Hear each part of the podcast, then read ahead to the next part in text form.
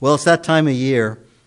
And when we buy a Christmas gift for somebody, we like to get something that they like, don't we? You know, I hear people in the stores, do you think they'll like this? Do you think he'll like this? And that's what we do. We want to get them something that they will use, something that's in keeping with who they are, their unique interest, and, and what would bring them joy. Because all of us know what it means to be on the other side. We receive a gift that we put in a drawer or in a closet, never to be worn, or put on a shelf, never to be used. And at least around here, we can use it for next year's White Elephant gift party. and don't look at me like you've never recycled a gift in your life. Yeah. Well, over the next two weeks before Christmas, we'll be taking an in depth look at the significance of the three gifts presented to the Lord Jesus by the Magi the gifts of gold, frankincense, and myrrh. And this morning we'll be looking at the gift of gold. And we're going to be answering the questions what does each particular gift say about the Lord Jesus Christ? What does it say about who he is and what he will do and what he has done? And this morning we're going to be looking at a gift fit for a king. A gift fit for a king. Now, in Matthew chapter 2, there are two kings mentioned. It's a tale of two kings, and really a tale of two kingdoms as well. And both of these kings bore the same title. They bore the title, the King of the Jews. The Magi arrived in Jerusalem asking, Where is he who has been born King of the Jews? And the problem was that Herod the king had already been given that exact same title, King of the Jews. Herod was the vassal king of the Romans, and he had been named King of the Jews by Mark Antony and Octavian. Octavian was later known as, and is known in the Gospels, as Caesar Augustus. So it was Caesar Augustus and Mark Antony that named him King of the Jews. And so we're going to see a contrast between two different kings of the Jews here. And it's also a contrast in the clash and conflict of kingdoms a clash between the kingdoms of this world and the kingdom of heaven, a clash between all the kingdoms of this world, which constantly clash, and all of them clashing and in conflict against the kingdom of heaven. So now, the main problem concerning Herod the king was that he was not Jewish at all. He, he, he, was, he was king of the Jews, but he was not a Jew. He was an Edomite. He was a descendant of Esau. Remember Jacob and Esau? And so Herod was not Jewish at all. And the Edomites hated the Jewish people and the feeling was mutual. Now, Herod's father Antipater had converted to Judaism, but more than likely is for political reasons. After the Romans conquered Judea, Julius Caesar named Herod's father Antipater as governor of Judea to rule on behalf uh, of the Romans. And so, to put it in the perspective today, the Edomites were Arabs. They, they were descendants of, of Esau, and then the other Arabs were the descendants of Ishmael. And so it would be like an Arab ruler ruling Israel today and Judea today. And it's just the same kind of conflict that uh, we would have today. And Antipater, once he was named governor of Judea, he named his son Herod as prefect or magistrate over Galilee. And so both Judea and Galilee were ruled by Edomites, Arabs. Now, after Antipater's death, he was assassinated by the Jews. A people called the Parthians from the east invaded Galilee and Judea. Now, it's important to know who the Parthians are because they ruled the region from where the Magi came from. The Parthians ruled what had been the Babylonian Empire, the Medo Persian Empire. It encompassed all the land between the Mediterranean Sea and China and India. And from the south, it was from the, the Red Sea, all uh, the, the, uh, the Persian Gulf, all the way clear up almost into the Balkans and the Black Sea and the Caspian Sea. So this was a large empire. The Parthian Empire stretched over a million square miles.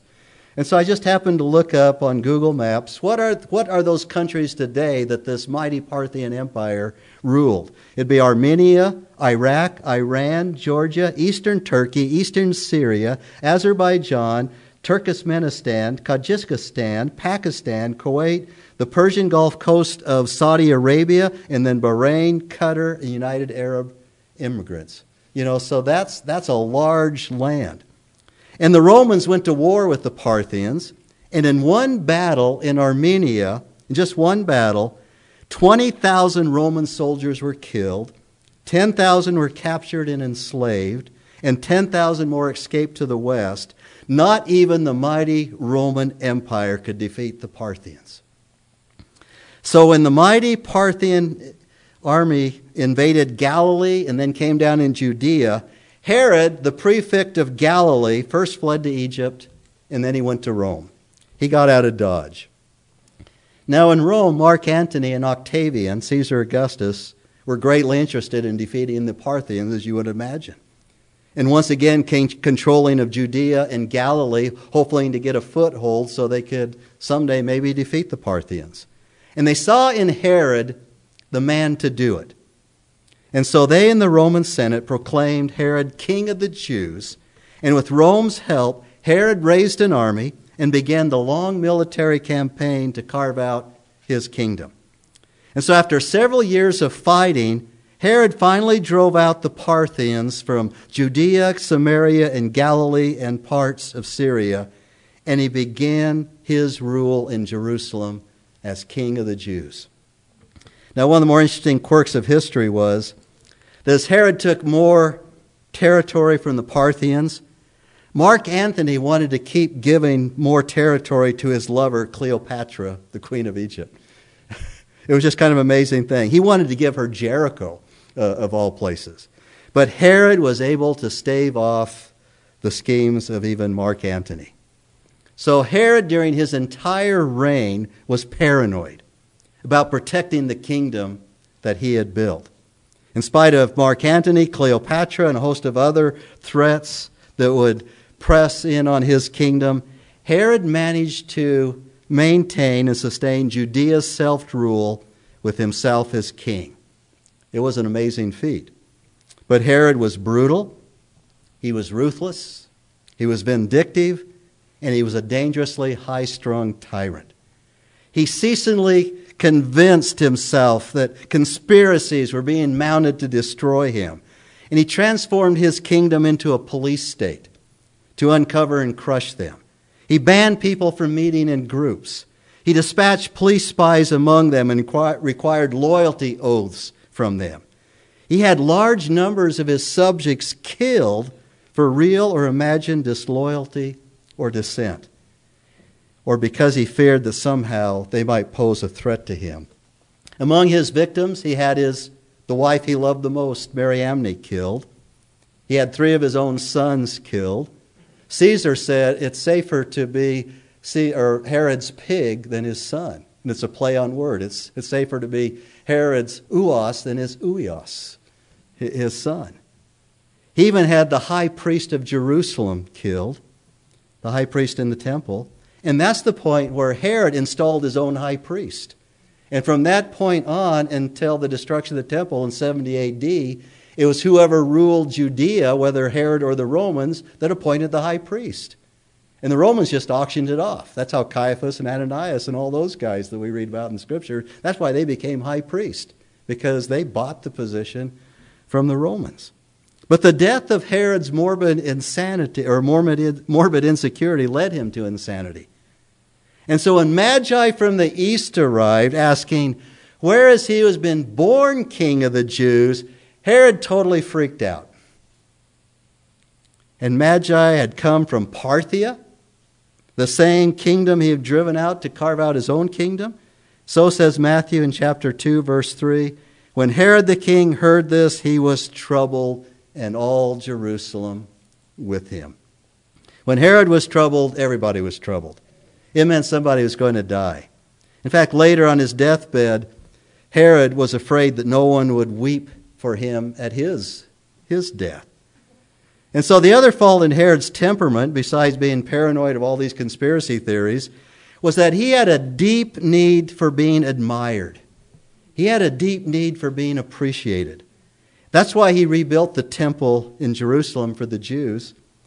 He was also an international philanthropist who undertook public service projects in other countries as well as his own. He had aqueducts, temples, markets, colonnades, theaters, and roads built in cities from Damascus to Athens, enhancing the character of many of them and embellishing their appearance.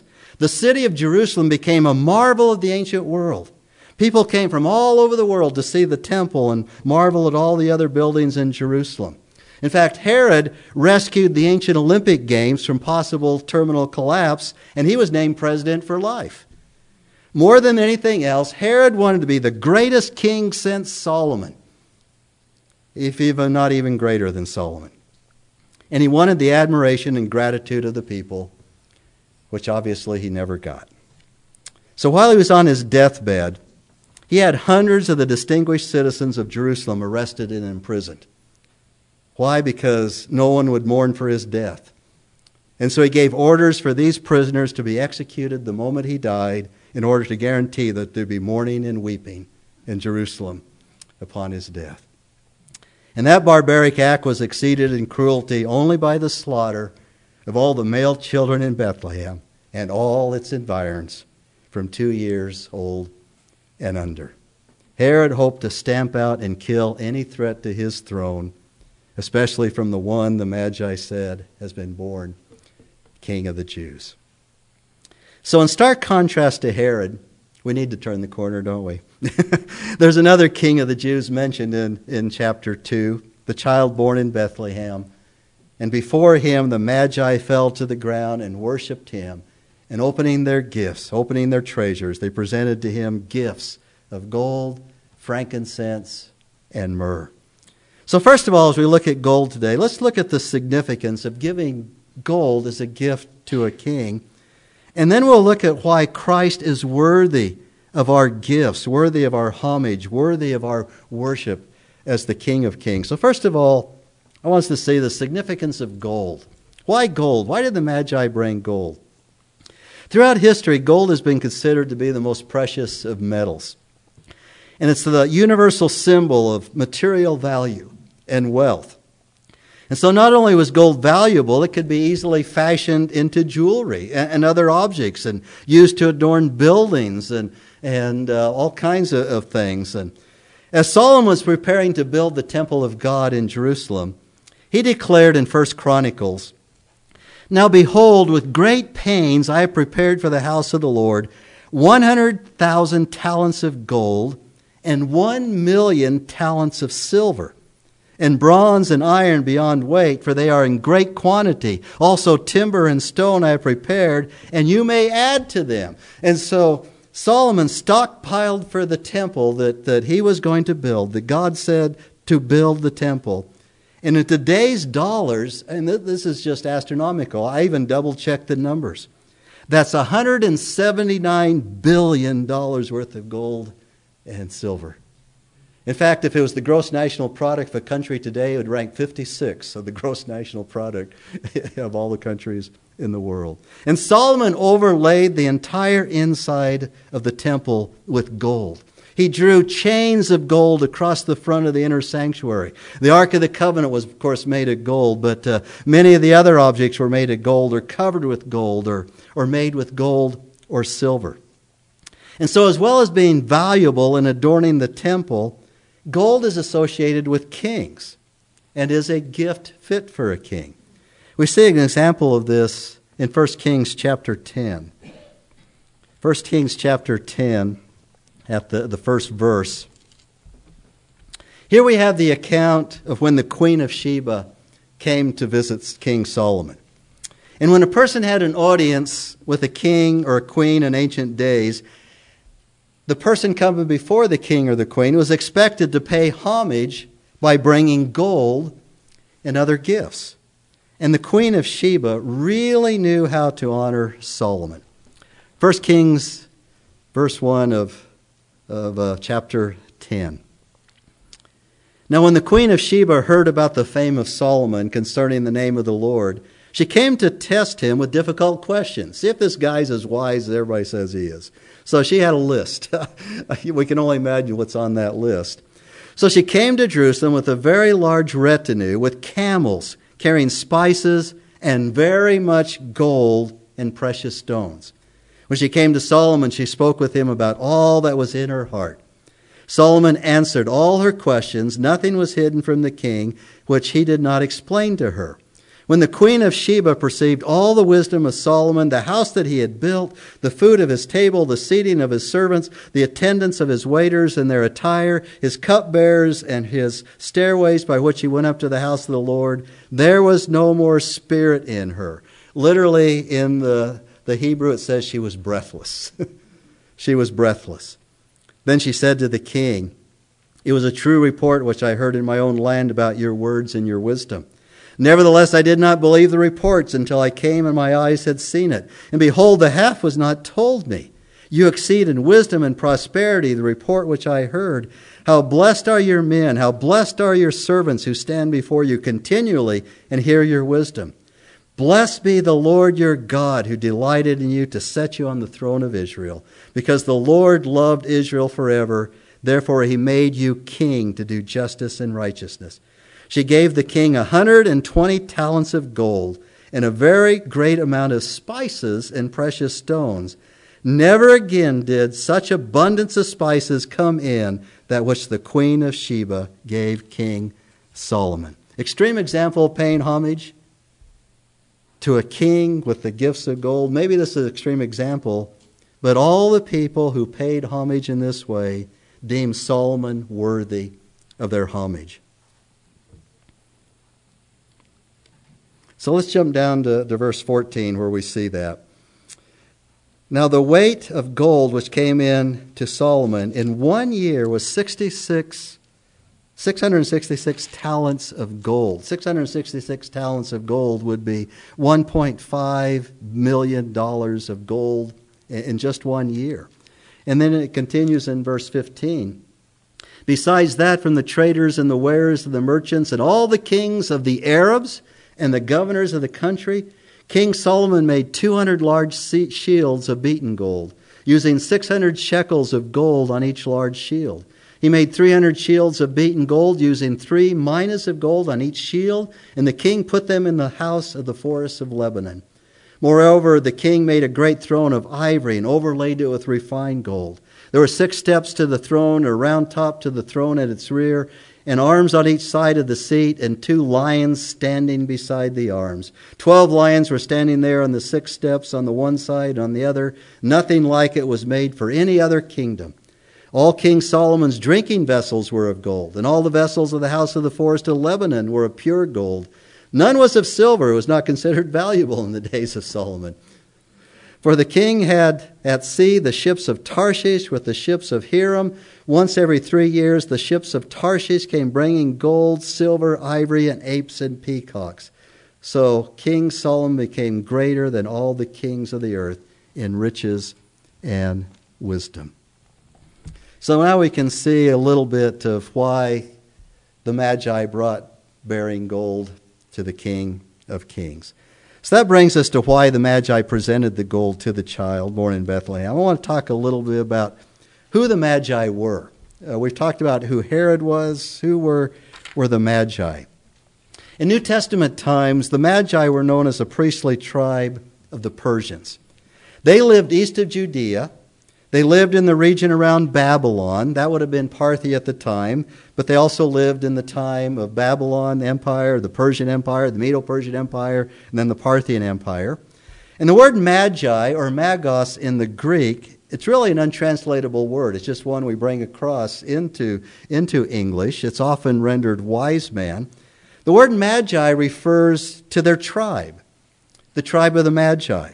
Just like the Levites, they were one of the who were one of the tribes of Israel and were the priestly tribe. The Magi were the priestly tribe of the Persians. And like the Levites, they were born into their tribe and born into their priestly responsibilities.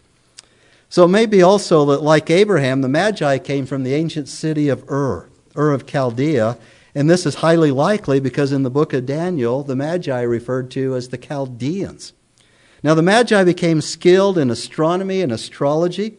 In those days, the scientific study of astronomy and how the stars move and, and the planets move and the practice of astrology, that somehow that movement impacts our, our human lives, uh, those were closely related.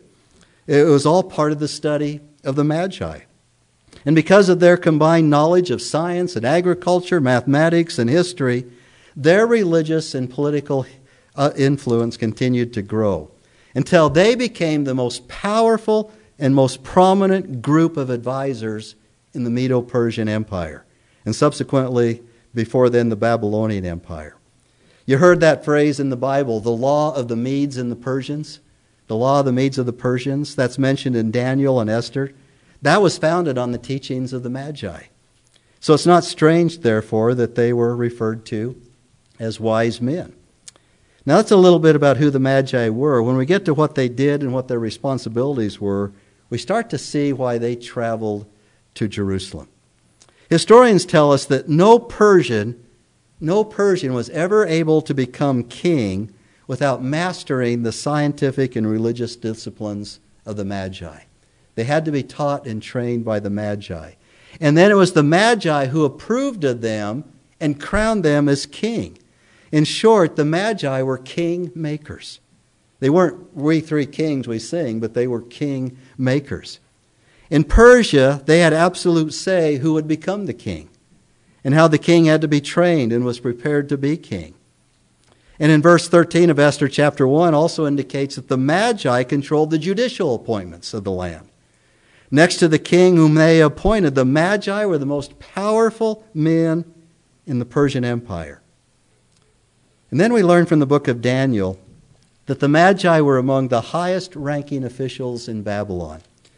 Because the Lord gave Daniel the interpretation of Nebuchadnezzar's dream, remember that? Nobody else could do it and uh, give the interpretation, and Nebuchadnezzar was going to say, Off with their heads to all of them.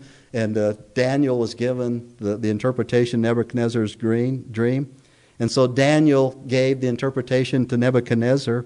And Daniel was appointed as ruler over the whole province of Babylon and chief prefect over all the wise men or the magi of Babylon. Daniel is made head uh, of the magi. And incidentally, when Daniel was named ruler over Babylon, Belshazzar put a gold necklace over, over Daniel's head. That's, that's another indication of gold royalty.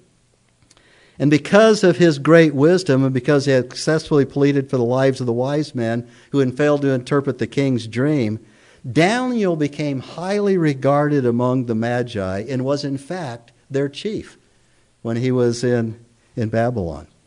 So when we start to talk about why did the Magi journey to Jerusalem, we start with the influence of the prophet Daniel. Because of Daniel's high position, great respect among them, it seems certain that the Magi learned much from that prophet about the one true God, the God of Israel, the God of Abraham, Isaac, and Jacob, and about his plan and his, his will for his people through the coming of the glorious King. And because most of the Jews remained in, in Babylon after the exile and intermarried, intermarried with the people of the East, the Jewish messianic influence remained strong in that region even until New Testament times. So there would have been something about the star that the Magi saw in the east that began to connect the dots for them. Concerning their knowledge, what they had received from Daniel with the significance of the star, they knew that the one prophesied by Daniel the prophet had been born. Had been born. And so, what did the Magi learn about the King of the Jews from the writings of Daniel? Let, us turn for a moment to Daniel chapter 7, the 13th verse.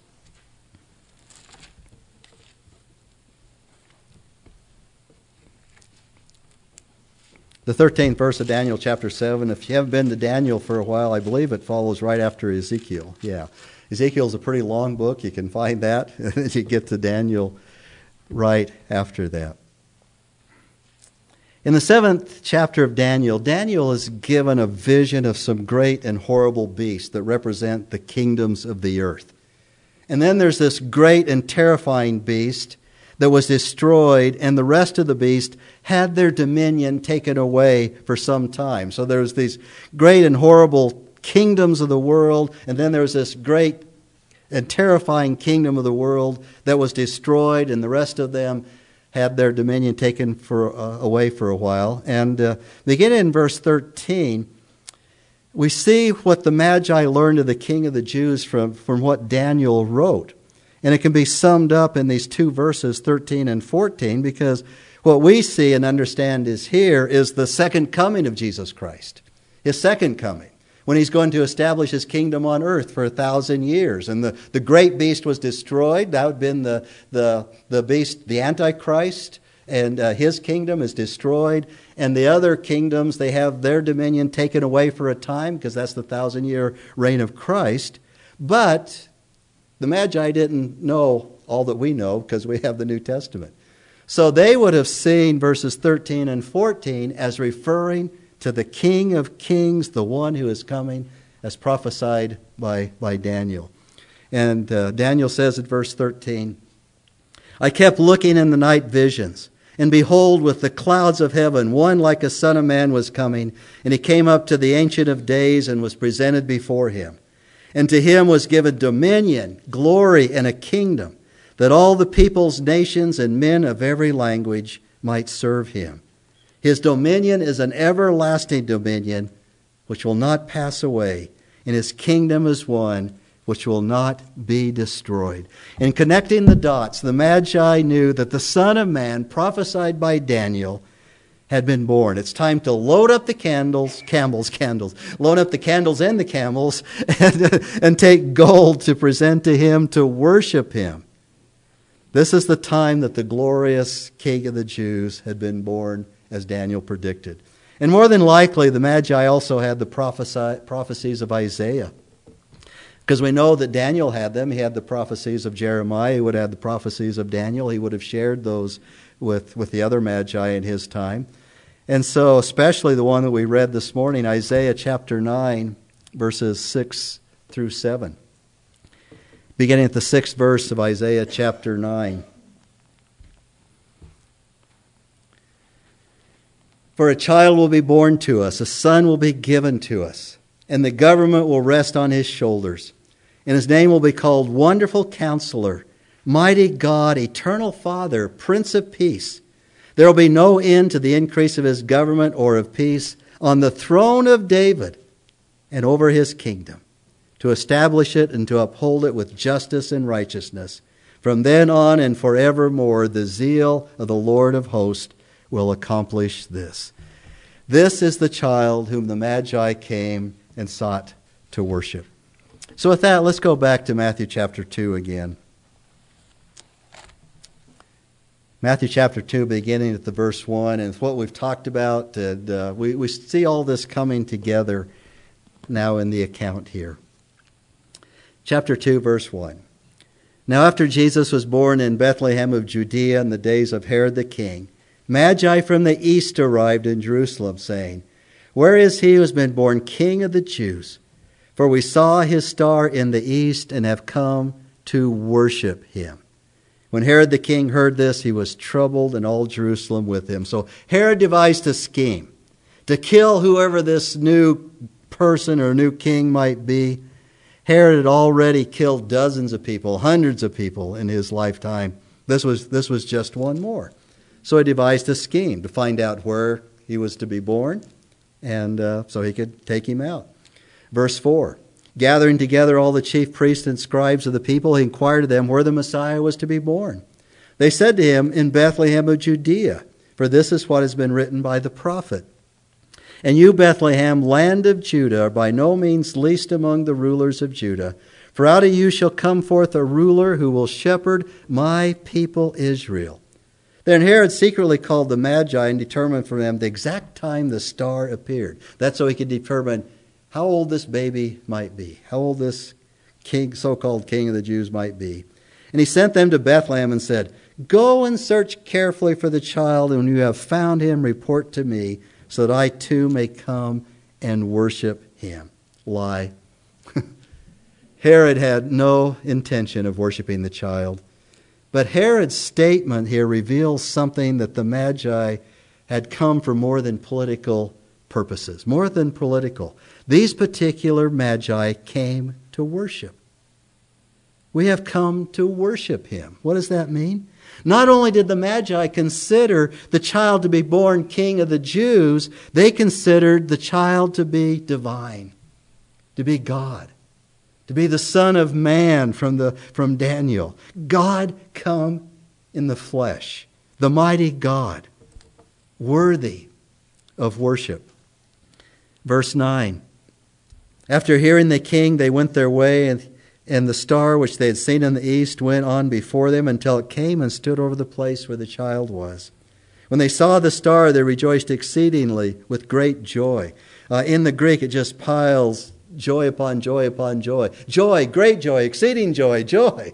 and so uh, imagine what that would look like.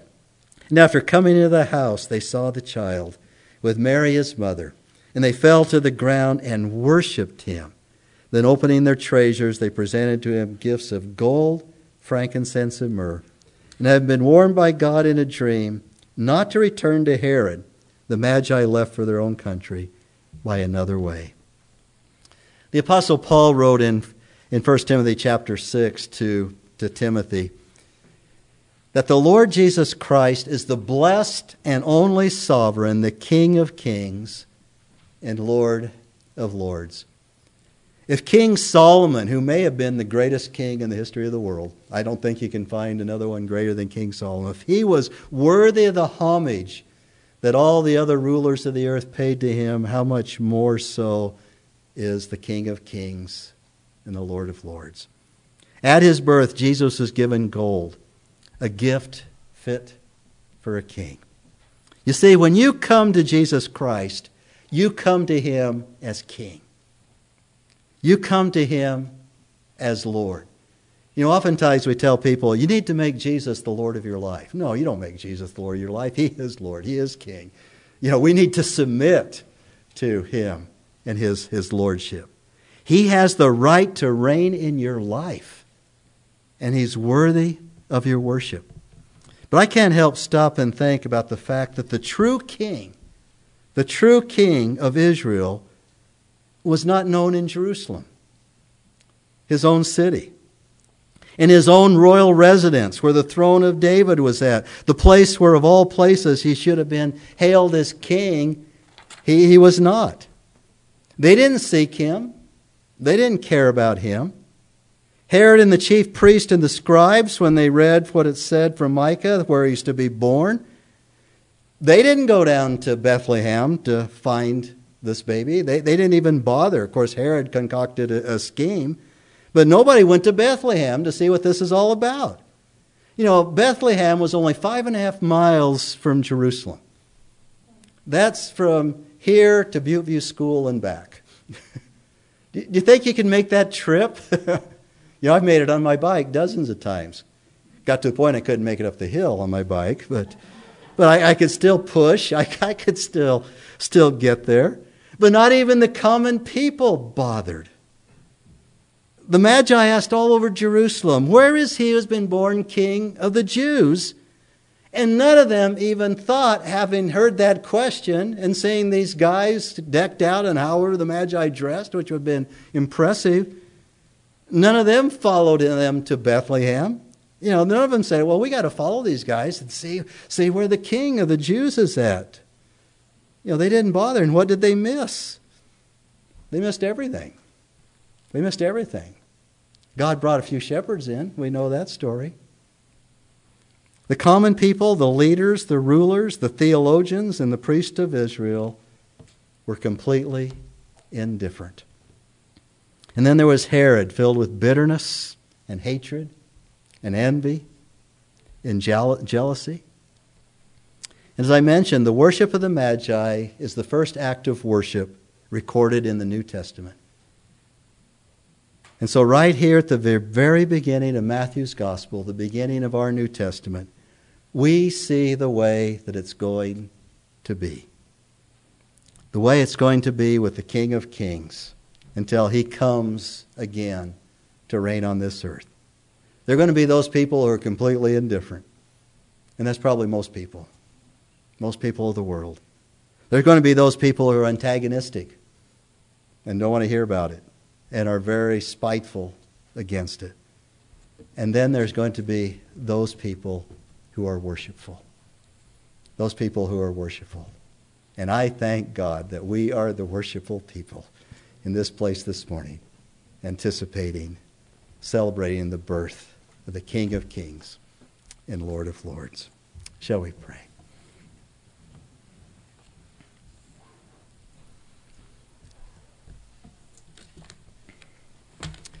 Father, I, I know that we covered a lot of history and geography and a lot of other things this morning, Lord, but I, I just pray that as, we as I put it into context of what was going on at that time, and we can see very similar things going on in our own time, Lord. And I just pray that in people's hearts and their minds this Christmas season, that you will break through that indifference and Father, where people are antagonistic towards Christ and Christianity, that you will break through that as well, Father. We all know people who fit into these different categories. We all have family that fit into to these different categories. They're either indifferent, they're antagonistic, or they're, they're worshipful, Lord. And I pray that uh, you will use the true message of this season of the year, Father, that through your Holy Spirit, Father, people will come to understand Jesus Christ as their Savior, as their King, as their Lord. The one who died for them on the cross, that they might serve and worship the King of Kings for all eternity. And we pray for this in Jesus' name. Amen.